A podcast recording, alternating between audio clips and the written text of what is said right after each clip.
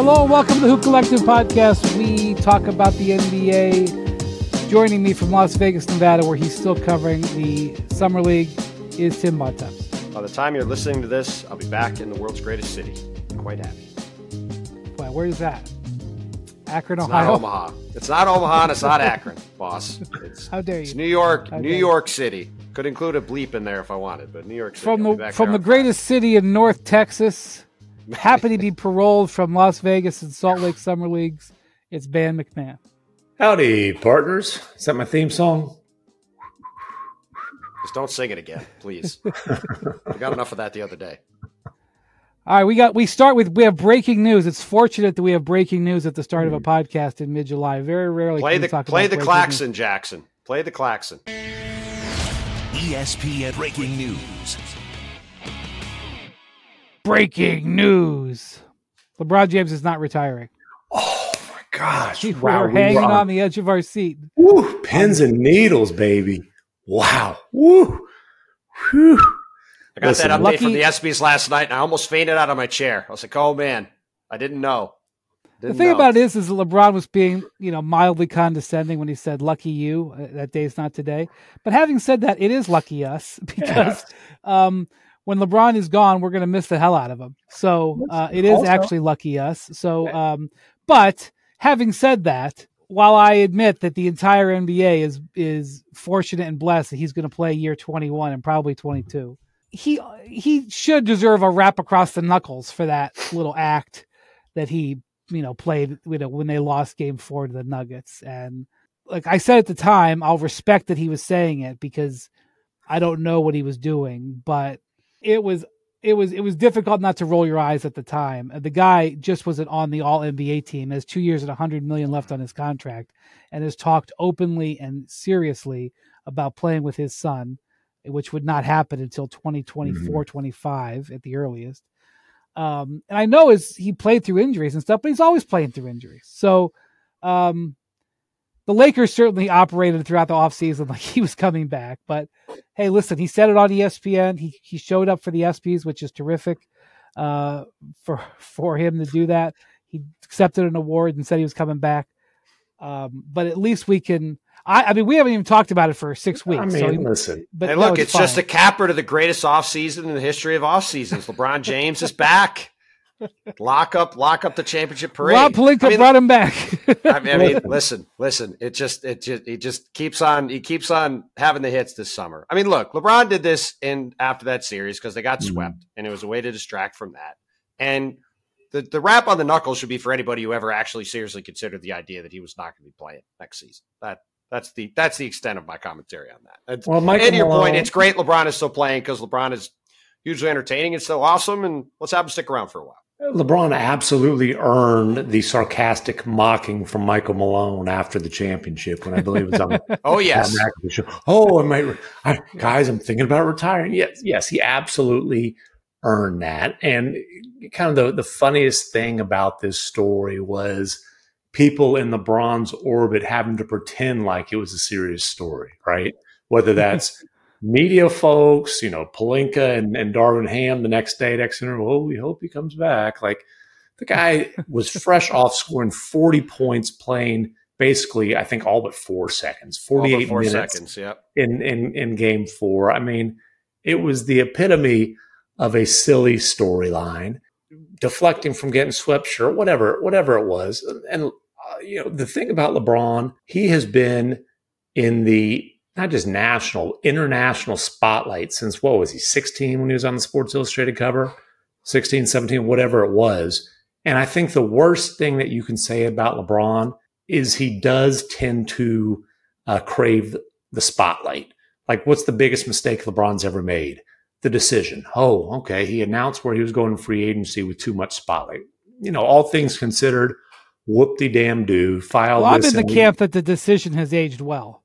Maybe not the presentation on the broadcast, but the no, concept. No, no, that's what I'm saying. I'm capital well. T, capital D, the decision, the the yeah. you know, the, uh, the the platform, the way. If that like if that's the biggest misstep of a guy's Uh, life in the spotlight. You know, he's going on almost a quarter century, like in the top spotlight uh, of the world of athletics. then okay, big deal. And this is, you know, file this in the, hey, LeBron wanted to be the center of attention when it should have been, the spotlight should have been on the Denver Nuggets. Whoop-de-doo. Now, speaking of uh, storylines that we're supposed to pretend like we're taking seriously, now that we know LeBron's not retiring, I guess it's time to really focus on Kyrie Irving trying to recruit LeBron to Dallas. Okay, crank up the trade machine. Let's figure out how can the Mavericks pull off this trade that LeBron apparently might be requesting if Kyrie's recruiting efforts are successful, and then get Rob Pelinka to agree to it. Hey, I was I was looking. I think we can go like it's, it's tougher now that they dumped Davis Bertans' salary. Can we go like Hardaway? Got to throw JaVale McGee in there. Um, honestly, that bring JaVale home. Bring JaVale home to L A. Continue the great offseason in L A. Hey, I punched up it. something that I I punched up something that would work. Um. From a salary standpoint, and obviously it's just like a totally ridiculous four-for-one deal that Rob Pelinka would have would not just hang up his phone, but throw it into the Pacific Ocean if if this was seriously uh, like brought to him. and and the little like how many wins does it add? How many does it does it subtract? It was plus twelve for the Mavericks, minus eleven for the Lakers. So good, good luck, Kyrie. It's a twenty-three win trade. Yeah. First, you got to convince LeBron, hey, leave that Western Conference Finals team um, down the street from where your son's going to be playing. Perhaps his only season of college basketball. You've got two more kids at home, uh, you know, Hollywood and all that, and then get Pelinka. To, but hey. We're pretending to take absolutely ridiculous stories seriously, so let's focus on this now. I also think he's in the process of building like a hundred million dollar compound in Beverly Hills. Like he bought this, he he bought another compound, and I don't remember. I'm not in the L A. I know there's L A real estate uh, mm-hmm. junkies. I'm not one of them. It was owned by some well-known people, but it's this giant piece of land, you know, in Beverly Hills, which is obviously not cheap. He paid tens of millions of dollars for it. Then he tore everything. He's in the process of tearing everything on the property down and rebuilding it up. Who knows what's going to be on that property? Right. There might be, you know, an arena. I just saw a picture of uh, uh, Patrick Mahomes' mansion in Kansas City, and he has a golf like range and putting green and like a, like a golf hole on his mansion. Um, Uh, who knows he's, what he's LeBron's going to put? He's got a mansion with the backyard's a Top Golf. essentially, essentially. Uh, who who knows what LeBron's going to have, what's on that lot, but he's building it to be in Los Angeles. you know, he's that's where he's going to be, and it's not going to be ready, obviously, this year. Well, listen, we got there, there's land in Dallas. You might be able to build like a wave pool, right, and make it pretend like you're at the beach, you know, import some sand. I don't know if you swim in the ocean. I will say this. By the way, not that I'm complaining, but uh, Bontemps' face has disappeared. There it is. Oh, I liked it better the other way. It, uh, McMahon, I don't want to get too technical on you. What you're seeing is not what the viewer is going to see. Oh, my bad. Just, okay. Just so you know. Okay. All right. We have soft. We have new software here. That's what all. What are you, you trying to replace uh, the I T department? You're not up for that, buddy. No, no. I am not interested. Uh, I will say this. I do think that LeBron has a interest in playing with Kyrie Irving again. Mm-hmm. I think he. I think he likes the idea of playing with Kyrie. The concept of playing with Kyrie and Anthony Davis. I have long said that the best big man pairing that LeBron's ever had in terms of pure fit is Anthony Davis. I believe the best guard pairing LeBron's ever had is yeah. Kyrie Irving. That would be an ideal pairing, but he was never. Now I've willing got to figure out how to make the salaries match for LeBron and A D. Well, that's that's right. It wouldn't be going to Dallas. It would have been coming to L A. Oh. That was the way it was going to happen. Oh. But we have salary caps and stuff. That's, you know, they're in place so that Dallas can keep their talent and not every player in the league goes to the Lakers or the Knicks or the Heat where they want to go. And so the, the, the talent sharing, the N B A teams share revenue and they share talent. Although Dallas is a big market, it doesn't really need anything per se. Uh, Dallas kept its talented player because of the rules. Kyrie yeah. was unwilling to take less than market value. His market value was three years, one hundred twenty million dollars. So well, the Lakers couldn't pay him that. Incentives. Um, yeah. And the other thing, though, is the Lakers did not make an attempt to create the kind of cap space to where they could have made a deal that it would have been very difficult, really uh, probably impossible, although I don't have the numbers in front of me, to, for them to get to that level. But if, you know, if they would have let Hachimura go, if they would have moved Vanderbilt, which would have been very easy to do, if they would have not brought back uh, D'Angelo Russell, they could have gotten ballpark-ish and at least given Kyrie a decision to make. The Lakers opted not to do that, despite the fact that LeBron lobbied for a trade before the deadline, you know, kind of uh, complained about it not getting done after Kyrie ended up in Dallas. Um, but you know, he he didn't, that I'm aware of, do any kind of public lobbying uh, after the playoffs. No, he seemed like, you know, you're reading social media and trying to, you know, I don't know, but he seemed like he was supportive of the Lakers offseason. Yeah. So the, the other thing is, is that after, in the wake of the Russell Westbrook trade, where everybody ran away from it with their hands up, like I had nothing to do with that, I had nothing to do with that. I do think LeBron has altered his status with, you know, using influence on the team building. I think he is, I think everybody was scarred from that one. Um, and who knows exactly how that all went down, but I'm sure there's, everybody's going to have their own story. Um, well, and the other thing is, he has legitimate reason for optimism. Like, most competitive sweep in N B A history, but it was in the Western Conference Finals, right? They did make a deep playoff run.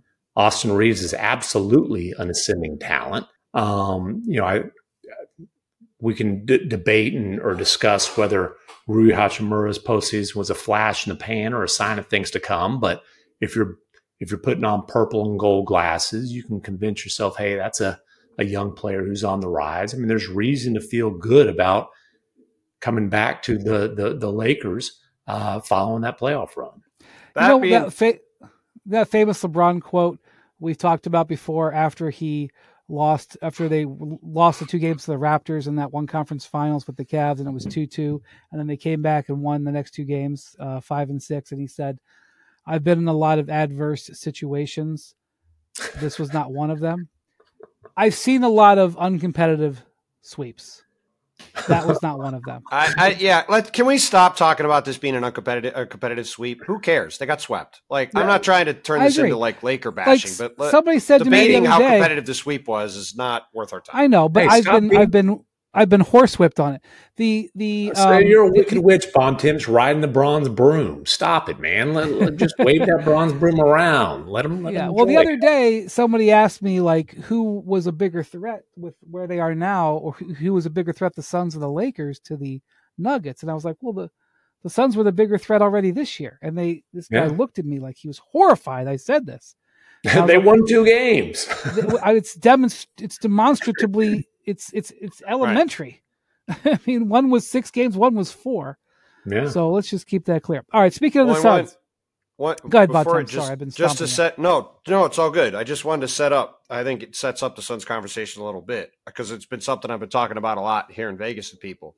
I think there's one team in the West that I feel I can lock into a playoff spot next season. And that's Denver, because Jokic never gets hurt, and they're going to be really good. But I think if you go from two down to eleven, just in order, Memphis, Sacramento, Phoenix, the Clippers, the Warriors, the Lakers, the Wolves, the Pelicans, the Thunder, and the Mavs. I think you can make a case for all those teams to finish in the top six, obviously some higher in it than others. And I think you could make a case with injuries or age or whatever for all those teams that they're fighting for a play-in spot or finish in eleventh. Hold on, like, I got a, I got a the, call from the eight oh one. Yeah, yeah. Salt Lake City. What? Oh, you, you, the you depth be competitive this year. I I don't I don't think Utah is going to be in. I that got a same call mix. From seven one three. Hello, Houston. Fred VanVleet. Awesome, awesome. Yes, absolutely. Jeff Green gonna bring in the ring. Yep. Okay. Well, sorry, potting. Dylan Brooks worth every dime. Oh, I, well, I'm not that good but I, I just a bunch of dimes. It, that has been a big topic of discussion here, is how competitive from a depth standpoint the West is. And there are going to be two or three really good, good to really good teams that don't make the playoffs. And there's going to be five teams that are good to really good teams that aren't in the top six. So like the depth across the West, and you could even, we're going to talk about it later, when you just look at the groups for the in-season tournament, The bottom of the East groups, like, yeah, I don't know, not a lot of great stuff there. Look at the bottom of these West groups. It, there's a lot of depth across the conference. It's going to make the playoff push pretty interesting next season. More Hoop Collective podcast after this. The N F L schedule drops this week, and you can be there to catch all the action live and in person with Vivid Seats. Experience every touchdown, every tackle, every eye-popping play of your favorite team. And to kick it off, Vivid Seats, the official ticketing partner of E S P N, is offering you twenty dollars off your first two hundred dollars ticket purchase with code HOOP. That's code HOOP. Download the app or visit vivid seats dot com today. Vivid Seats. Experience it live.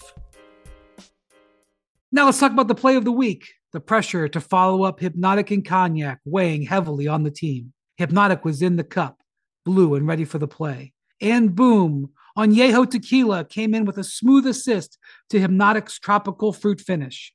Shaken, strained, poured. It was green and good. The playmaking splash shifted the tempo. Another great cocktail from the Hypnotic team. Every season is Hypnotic and Tequila season.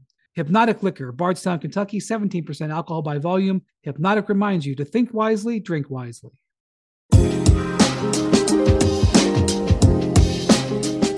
All right. I had a piece published on Thursday on E S P N dot com about the uh, Phoenix Suns. I had an opportunity to talk to Mat Ishbia, their new uh, owner. Still new. He's only been on the job less than six months. Talked to James Jones, team president, talked to Josh Bartlestein, team C E O, about their offseason moves. And I'm just going to say that when I met Mat Ishbia, uh, one of the times I went to Phoenix, actually it was the alleged first game for Kevin Durant where he had that freak ankle sprain, yeah. where we were sitting there eating the pregame meal and somebody from the Suns walked in and said, hey, uh, Durant's inactive. And we went, ha, ha, ha, ha. No, Durant's inactive. uh, um, anyway, um, I met Matt that night and I said to him, you know, this is just crazy. You doing this Kevin Durant trade the first day you had on the job. I go, that could, you could own the team for twenty years and never have a trade or a decision or something like to do like that. I go, it's, it's, just, it's, a, it's nothing like nothing I've ever seen. And he kind of looked at me like funny. He was like, uh, he says, no, we're going to, we're going to do a lot of big deals.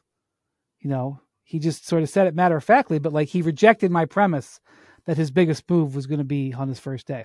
And the Bradley Beal trade was not as big as the Durant trade, just to be clear, although it was a a different type of trade because they had to, I wrote about the meeting that they had with him and uh, with Bradley and his wife um, at a hotel suite in New York on Father's Day weekend, because they had to, before they could do the deal, they had to get Brad to say, I'll, I'll waive my no trade clause.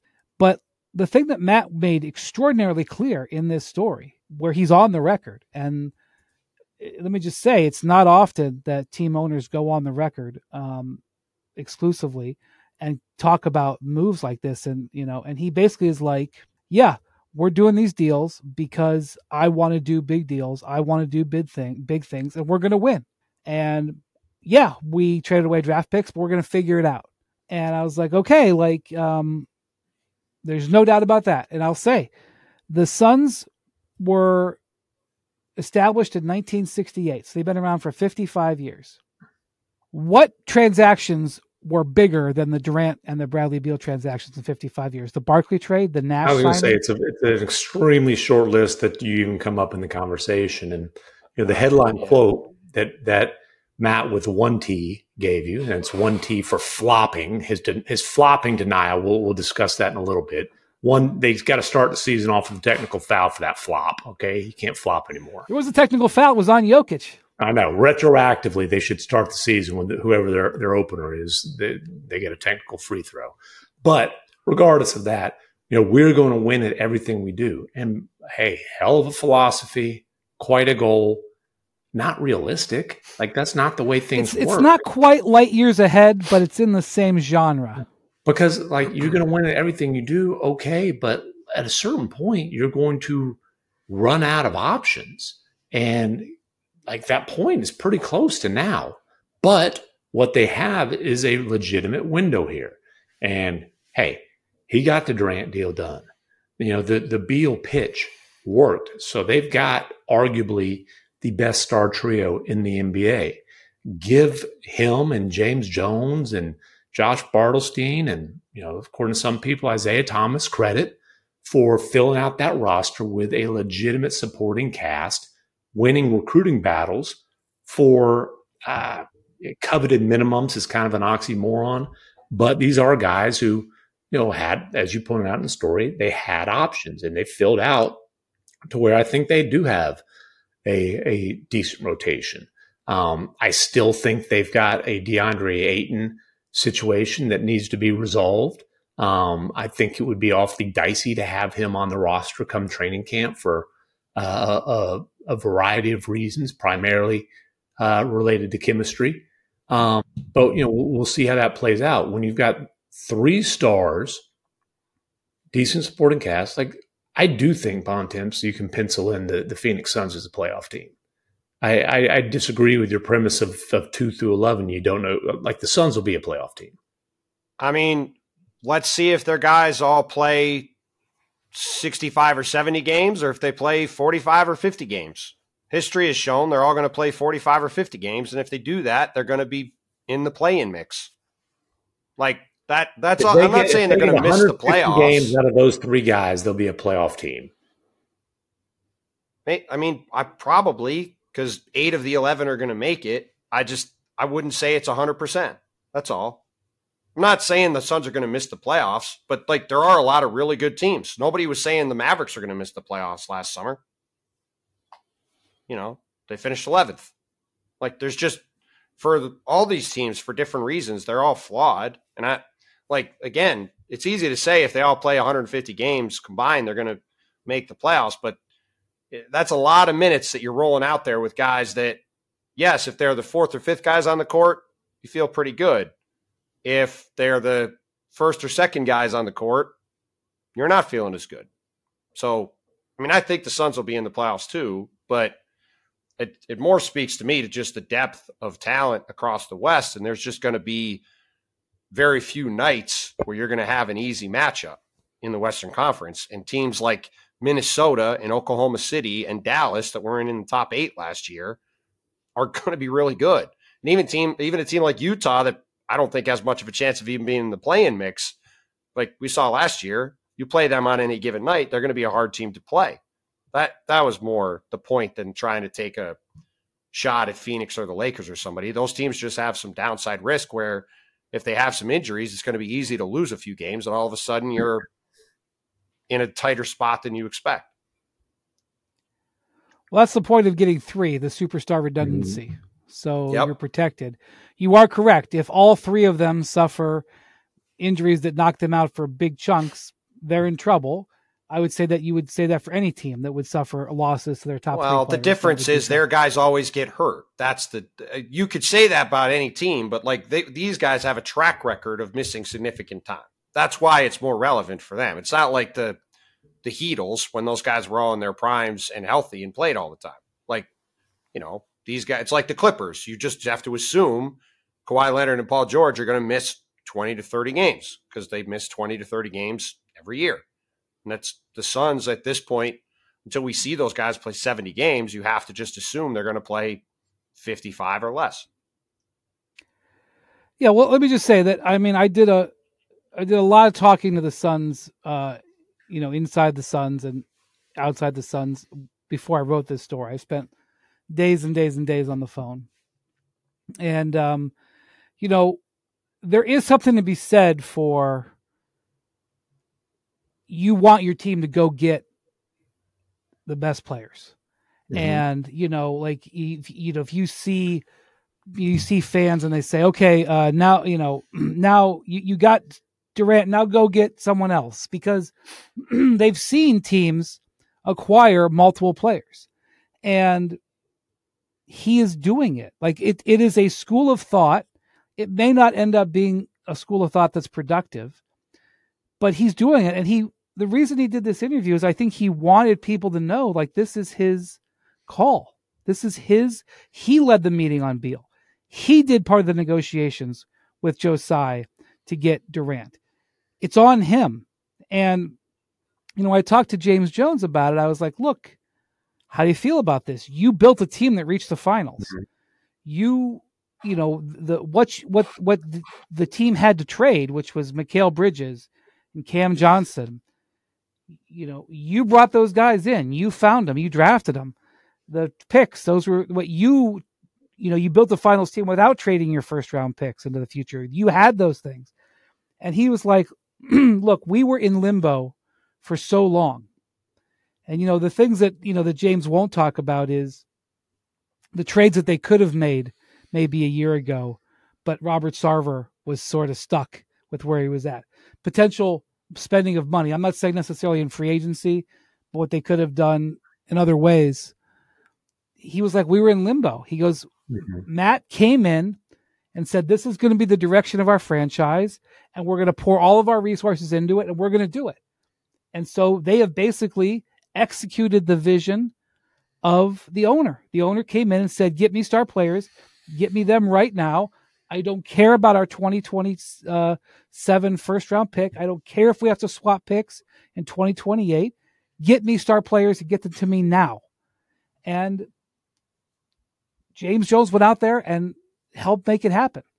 And so that's the mandate. And I, I'm not taking a position on it because I do think it, it is a, a little bit more risky for than my, for my uh, taste, but I get why, if you're a Suns fan, especially a Suns fan for a long time, who watched them just be absolutely an, irrelevant for a decade, I I can understand why you love the fact this guy's doing this, especially, you know, again, when you watch Sarver pass up on the opportunity to maybe maximize what those teams could have been in that in that window. Yeah, look, the next two or three years in Phoenix have a chance to be really, really fun. They are on the short list of teams that, if things break right, they're going to have a legitimate chance to to win a championship. But I'm I'm just saying that it is a short window. twenty twenty-seven, like, it could be pretty painful there.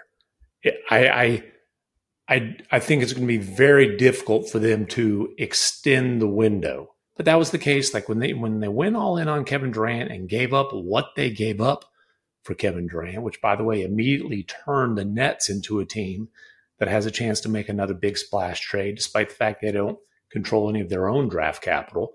When they made that move, it was it was uh, you know, that window was was opened and it's essentially defined, and then the Beal thing is just doubling down on it. But like that that the idea of, hey, they're going to be able to, you know, pull off magic tricks and continue to to operate like that um, without a, a, not just a dip, but like a roller coaster type of thing. I just, I'll believe that when I see it. Well, look, they had to give up two future first round swaps to save money because they've spent so much money, and to get three second round picks because they traded all their second round picks, right? Like they, they are, you know, since Ishbia is in the mortgage business, they are leveraged to the hill. And they are like, and look, they've never won a title. They've had a ton of success as a franchise. That's one thing they've never done. And yeah, maybe this will work out. And if it does, as Brian has very eloquently said a bunch of times, it means that they'll never have to say they're sorry. They'll have their championship. They can have all the parades, and it'll be great. But this is a extraordinarily high risk, mm-hmm. high reward strategy. And there's a lot of downside to it, particularly because all these guys just, I, I'm interested about the fit. I'm interested about their defense, and I'm interested about their health. And yeah, if they all are healthy and play a ton of games, it could work out great. Um, but the West is going to be really tough, and um, you know, they just it, it's it's going to be really it's going to be really fun and interesting to see how this thing looks. And like we've talked about a bunch, is Bradley Beal going to go back to being the guy who was an All N B A caliber guard, or is he going to be the guy who was the past couple of years, who was a top forty-ish player in the league? Well, I think that's a pretty huge question too. Well, another way to look at it is, will Bradley Beal be the best, third best player in the N B A? And uh, I think even if he's a, a top forty-ish type of guy, there, there's a pretty good chance of that, because they don't necessarily the, the it's not, hey, we need Bradley Beal to come in here and score thirty points. It's we need Bradley Beal to come in here and play off of Devin Booker and Kevin Durant. Um, You know, I, I and I think a, a big reason they didn't really have a chance against the Nuggets, obviously Chris Paul got hurt, but that happens, um, is just because there was too much on Durant's plate. At that age, thirty-four years old, not only to have the the workload in terms of minutes, but in terms of usage, like it, you just cannot expect his efficiency to be at his extremely high normal levels. And, you know, with a, by his standards, pretty inefficient Kevin Durant, they didn't have a chance to to keep up with the Nuggets. In the in the games that they won, um, those two games, like Devin Booker was historically prolific and efficient. Uh, K D was put up a lot of points in both. One was pretty inefficient. One was really good. But now they've at least got another guy who, you know, that can chip in on that. He doesn't, Beal doesn't need to be a superstar. Doesn't even need to be an all-star. If he's just very good, he's the number three guy there.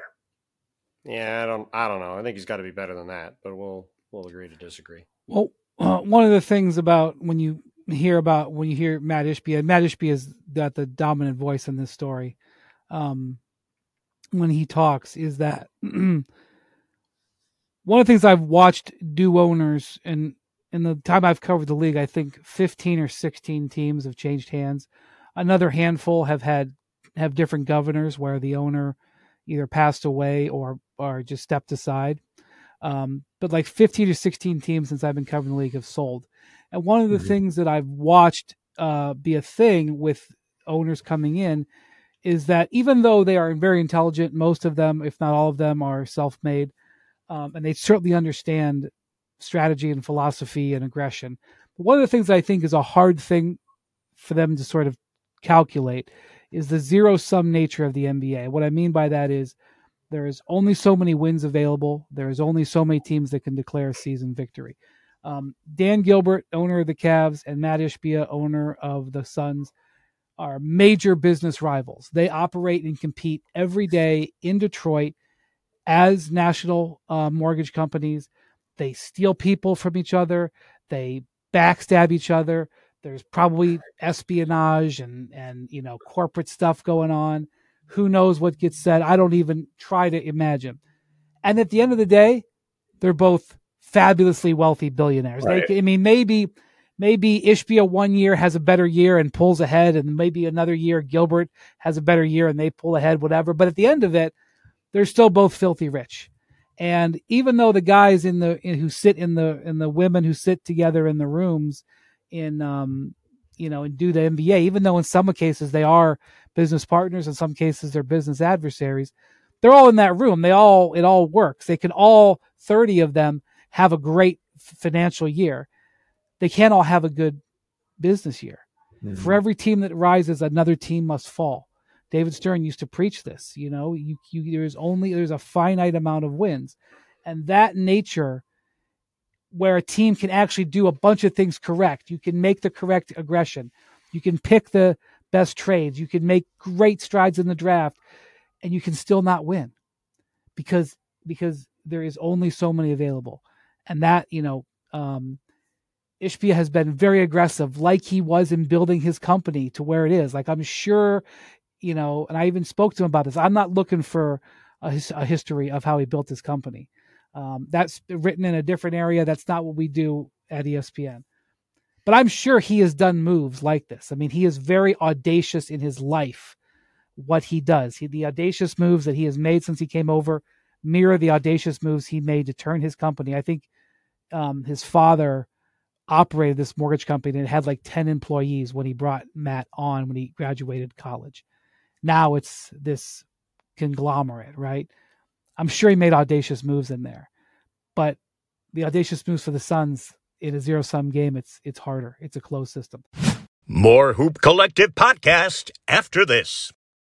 You can now stream the most M L B games on DirecTV without a satellite dish. Yes, catch the clutch hits, strikeouts, grand salamis, web gems with nothing on your roof. So who's ever up there, whether it's the roofers, Santa, birds, old-timey chimney sweeps, moody teenagers, thrill-seeking raccoons, you name it, they won't find a satellite dish. But you will find your M L B games on DirecTV. That means DirecTV is your home for baseball this season. Root, root, root with nothing on your roof. Yes, stream your team. Call one eight hundred direct T V or visit DirecTV dot com. Sign up today. Claim based on total games carried on sports networks. Sports availability varies by zip code and requires choice package.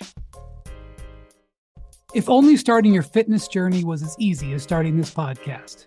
The truth is, all the lift big, get big, and beach body ready in three weeks pressure stops most of us from even starting. And starting is what matters most. It's everything. Wherever you're beginning and wherever you want to be, Peloton encourages you to just start. With thousands of classes to get you moving and doing what you can, even if that's just a ten-minute low-impact class, they have those too. And when you're ready, take it up a gear with a thirty-minute live D J ride. Start with Peloton and find instructors that will keep you motivated to stay on your fitness journey. Learn the basics and build from there. Remember, doing something is everything. Get started with a Peloton bike or Bike Plus rental at onepeloton.com slash bike slash rentals. Terms apply.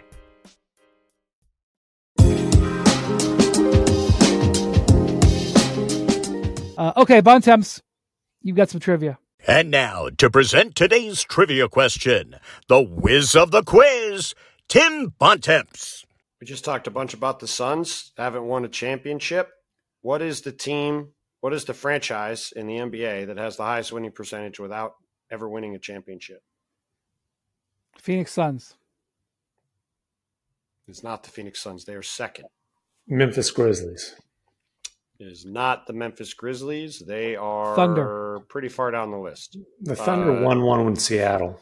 The Thunder, the, oh. the Thunder are considered part of the Sonics still, I believe. Okay, didn't consider that. But you I'm are going correct. off. I'm going off of Stathead. They are third on my list, or not third on my list, but they're. There's they're no below. way that the Nets have the best record. Nope. It's not Pacers. The Nets. Indiana is uh, decent ways down. Not them. We we suck at this. Um, well, hell, I'm just going from teams that have never won a championship. Magic. Uh, it's not Orlando. Hornets. Uh, definitely not the Hornets. Cannot possibly be the Kings. He's just guessing now. Portland? Yeah. No, Portland won. Portland is seventy-seven. I'm so sorry. I'm so sorry. Correct. Spirit of seventy-seven. I take it all back. I was born in Utah Jazz. What do you want from me? It's got to be the Utah Jazz. The, the Utah Jazz are the answer. There you go. fifty-four percent. I should have gotten that one. fifty-four percent winning percentage. eight oh one, among current call N B A it franchises, again. Hello. among, among current N B A twenty franchises. twenty consecutive are, playoff years. Among current N B A franchises, they are fourth in winning percentage. San Antonio, Boston, the Lakers, Utah, and Phoenix are in the top five. Latter it two is remarkable. It is remarkable that Phoenix has never won a title. They have the advantages that Utah doesn't. Oh, yeah. Um, Listen, that's one thing, and we saw it when in the minimum market. Phoenix is going to be somewhere that guys want to play. Like, they like the weather during the season. They like, you know, the access to the golf during the season. They like the uh, ability to make a little scoot over to Scottsdale and, you know, enjoy a little bit of a lifestyle. And then, you know, low state like income tax too, very low. I mean, two percent. not that I don't think I don't think many players are making their judgments based on income tax, but it is an advantage. It certainly yeah, the Heat have used it as a weapon over the years. Yeah, the, the Mavericks have attempted with the no state income tax in Texas and not quite succeeded there. But like, if you're choosing between two percent and thirteen percent, now all else is equal, it's not a bad tiebreaker. But yeah, they'll, they'll be able to recruit there. But again, they'll be able to recruit to minimums because the handcuffs are in place. Golden handcuffs, diamond encrusted, whatever you want to call them, they're in place. Bontemps, you attended um, Adam Silver, um, took questions. He didn't actually hold a press conference this week after the Board of Governors meeting where they approved um, some expanded replay. Boy, did that make my day. Expanded replay. That's what, what I need is can we, if we expand replay, we have to ban players waving their finger around. if you're going to give a if you're going to give a technical foul for flopping in the Love game, I think you give a technical foul for a player standing up after, you know, getting called for a block and yelling wave. No, no, no. My, my, my favorite is when Luka does it and looks at J. Kidd. And J. Kidd has his hands in his pocket and acts like he's looking at the replay just so he doesn't have to make eye contact with Luka. he's he's back drinking that Diet Coke on the sideline or whatever. It was just he just spilled. so people just so people are aware that, that it isn't necessarily expanded replay. If a coach gets his first challenge correct, he wins his first challenge. He gets a second one. Um, though they, they is that still, more replay, or, or am I, do I not understand the word expand? I just, I'm just, I'm just, I'm just making it clear because in the past they've expanded replay to like cover more things. This is just you get another challenge if you win it, okay. Like in the N F L. That's and then and then there's also the new flop rule. It's it's, it's a technical foul, but not one that can count towards an ejection.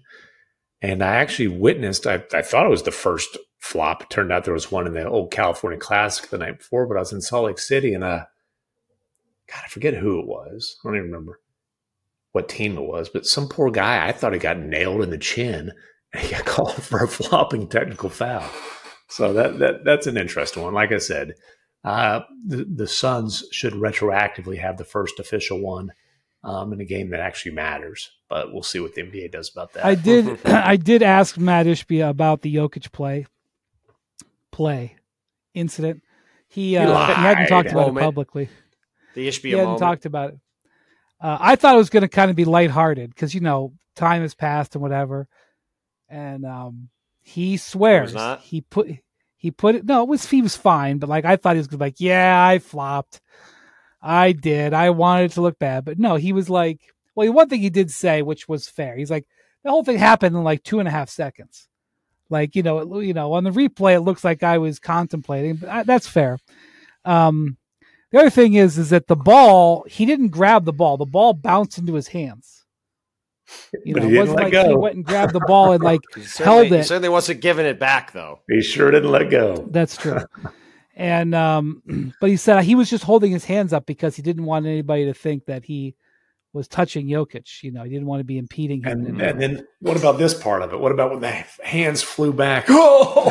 And he goes flying back into his seat. What about that part? He did say that, uh, Booker and Durant, uh, individually sought him out and applauded him for earning the team uh, a point. Book said that in the press conference after the game. Yeah, he was very he was very happy about that. So um, make of it what you will. Anyway, Bontemps, uh, um, Silver did not hold his normal question and answer session with reporters. He did have a question and answer session with the Associated uh, Press sports editors. Uh, a bunch of sports editors from the nation have a um, had a convention in Vegas, and he took questions from them. You were there. I know you asked a few questions, even though you're not a sports editor and you won't be editing this podcast anytime soon. Damn sure don't have management um, potential. Uh, what did you take away from what he said? Uh, my lead was on him saying that there's no uh, plans to have sovereign wealth funds own teams in the foreseeable future. Uh, I thought that was an interesting thing. I asked him that question. I wanted to see what his response to that would be. I mean, listen, you can you can mock me for this, but Uh, we, if you've paid any attention to what's gone on with Live Golf, uh, you know, the, the sovereign wealth funds are moving into American sports.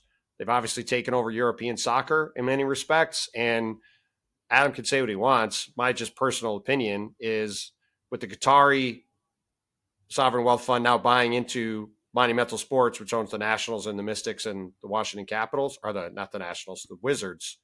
The Mystics in the W N B A. They might own the, the Nationals before the end. The, before the end, they might own the Nationals soon. Ted Leonsis has been in talks to buy them for a while. This is a topic that's going to come up, and I there's going to be a day when the N B A is going to have to make a decision about um, one of these groups potentially buying a team and, right, and having cool. a controlling interest in a team. What'd you say? Tim? I said, all right, cool. I only pay attention to golf when I want to take a nap. So, well, that's yeah. We're fine, talking about the N B A, buddy. it's it's uh it's it's gonna be is you know right now there's a limit. They can only own up to five percent of teams, and you know the N B A. You know, Silver made it very clear that they want to have individuals owning these teams, and they don't want these groups having a controlling interest. But then in the next answer, he said the the quiet part out loud, which is why this is going to be an issue, which is that they're running out of people who have the funds to be the individual person to buy these teams. And that, with the rising valuations and the amount of money these sovereign wealth funds have, that is going to be a storyline in the years to come to watch. And so I thought it was interesting for him to say that on the record. I think the more sexy topic to talk about, which we can now get into, is he once again didn't run away from expansion being a thing, and has once again laid out the timeline of when this is going to happen, which is C B A got done. That's now officially done. The T V deal is going to be negotiated. It's up after the twenty twenty-four twenty-five season, mm-hmm. but I think it will probably be done sometime in the next twelve to eighteen months is my guess. It's usually done pretty far ahead of when the next deal goes into effect. And then once that's done, expansion is going to be on the table. And he, it all, he also made it fairly clear that the two places they're going to expand are here and in Seattle. Yeah. So I think at this point we can pretty much wipe away the idea of if this is going to happen, and it's mm-hmm. just a matter of when on the calendar these teams are going to start. Is it going to be the twenty-six twenty-seven season? Is it going to be the twenty-seven twenty-eight season? But it feels like that is going to be much more of a certainty at this point than even a year or two ago, because at this point they're not even hiding behind the possibility of we'll see what happens. He's just he just keeps saying, well, it's not happening right now, but it's going to happen then. Yeah, I mean, basically so, they get their T V deal done, then they get the expansion uh, done, and like you said, they basically we know where it's going to be. And not only is he not running away from expansion, like he is running full speed towards uh, you know laying the foundation for the N B A going to Las Vegas, and obviously the Las Vegas Summer. It is crazy how much the Summer League has become an event. Like, it's not too long ago that it was very rare to see people in the upper deck at all. Now, like, there was games that's legitimately sold out. There's all these, you know, events uh, around it. It's it's you know the the that sphere thing that's going to cause a million car wrecks is is a basketball promoting the uh, the Summer League, and then. Look, uh, it's where, owned by James Dolan's company, by the way. Oh, all right. Um, where is the uh, the Final Four for Adam Silver's you know precious new product, the in-season tournament, going to be? Well, it's going to be in Las Vegas, of course, where we're going to have a live pod. Sounds like Wendy. Uh, really? The day, I don't know about it, that. No, we'll see. I, I think you at do. The Sphere. At the Sphere, on the top of the Sphere, uh, somewhere um, around there. But they're. I haven't seen any pictures of the inside of the Sphere. I'll bet the inside of the Sphere is pretty cool too.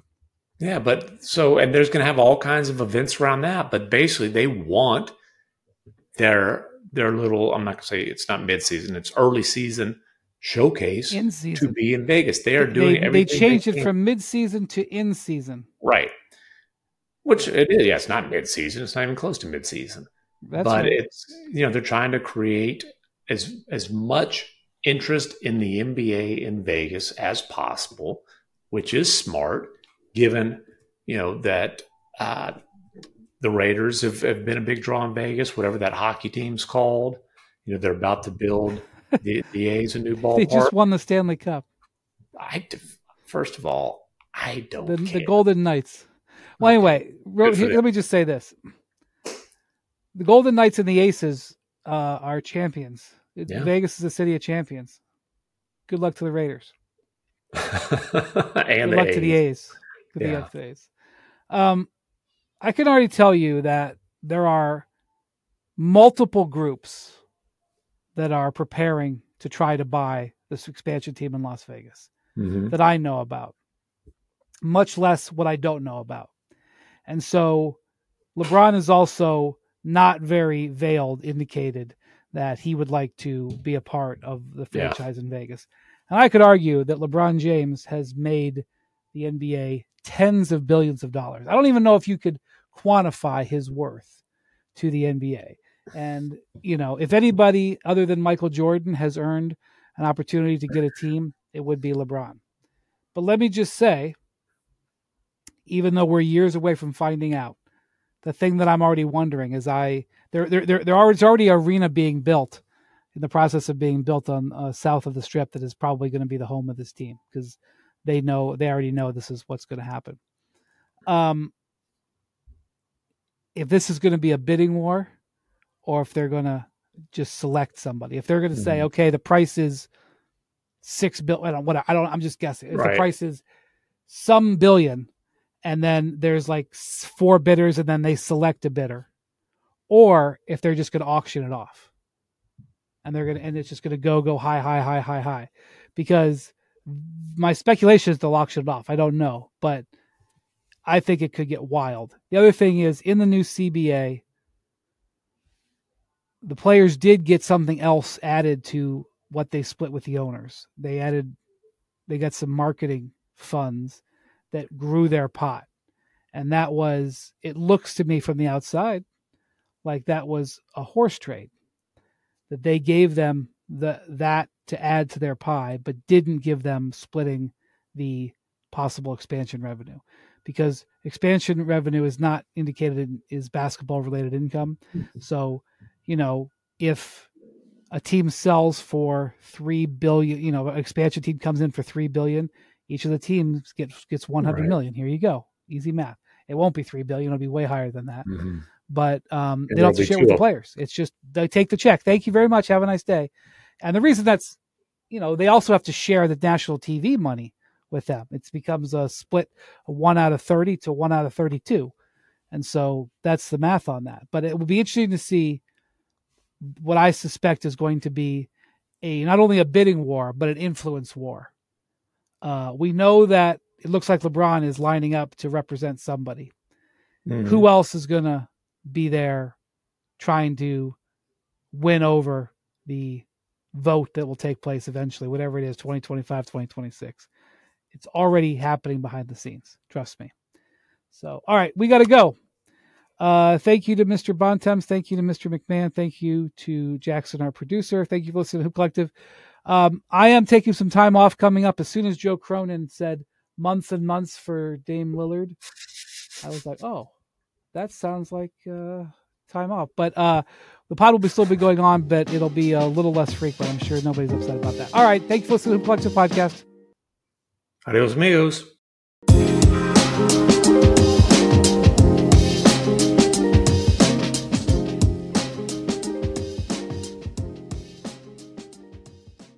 And now, two pigeons bemoaning the fact you can stream DirecTV satellite-free. You see this? A family watching baseball on DirecTV with no satellite dish in sight. Let's heckle them. You call that changing the channel? Choke up on the remote, buddy. I hope getting all these games on DirecTV makes up for your mother not pre-chewing your sunflower seeds. DirecTV has the most M L B games. Call one eight hundred DirecTV. Claim based on total games carried on sports networks. Sports availability varies by zip code and requires choice package. Terms and restrictions apply.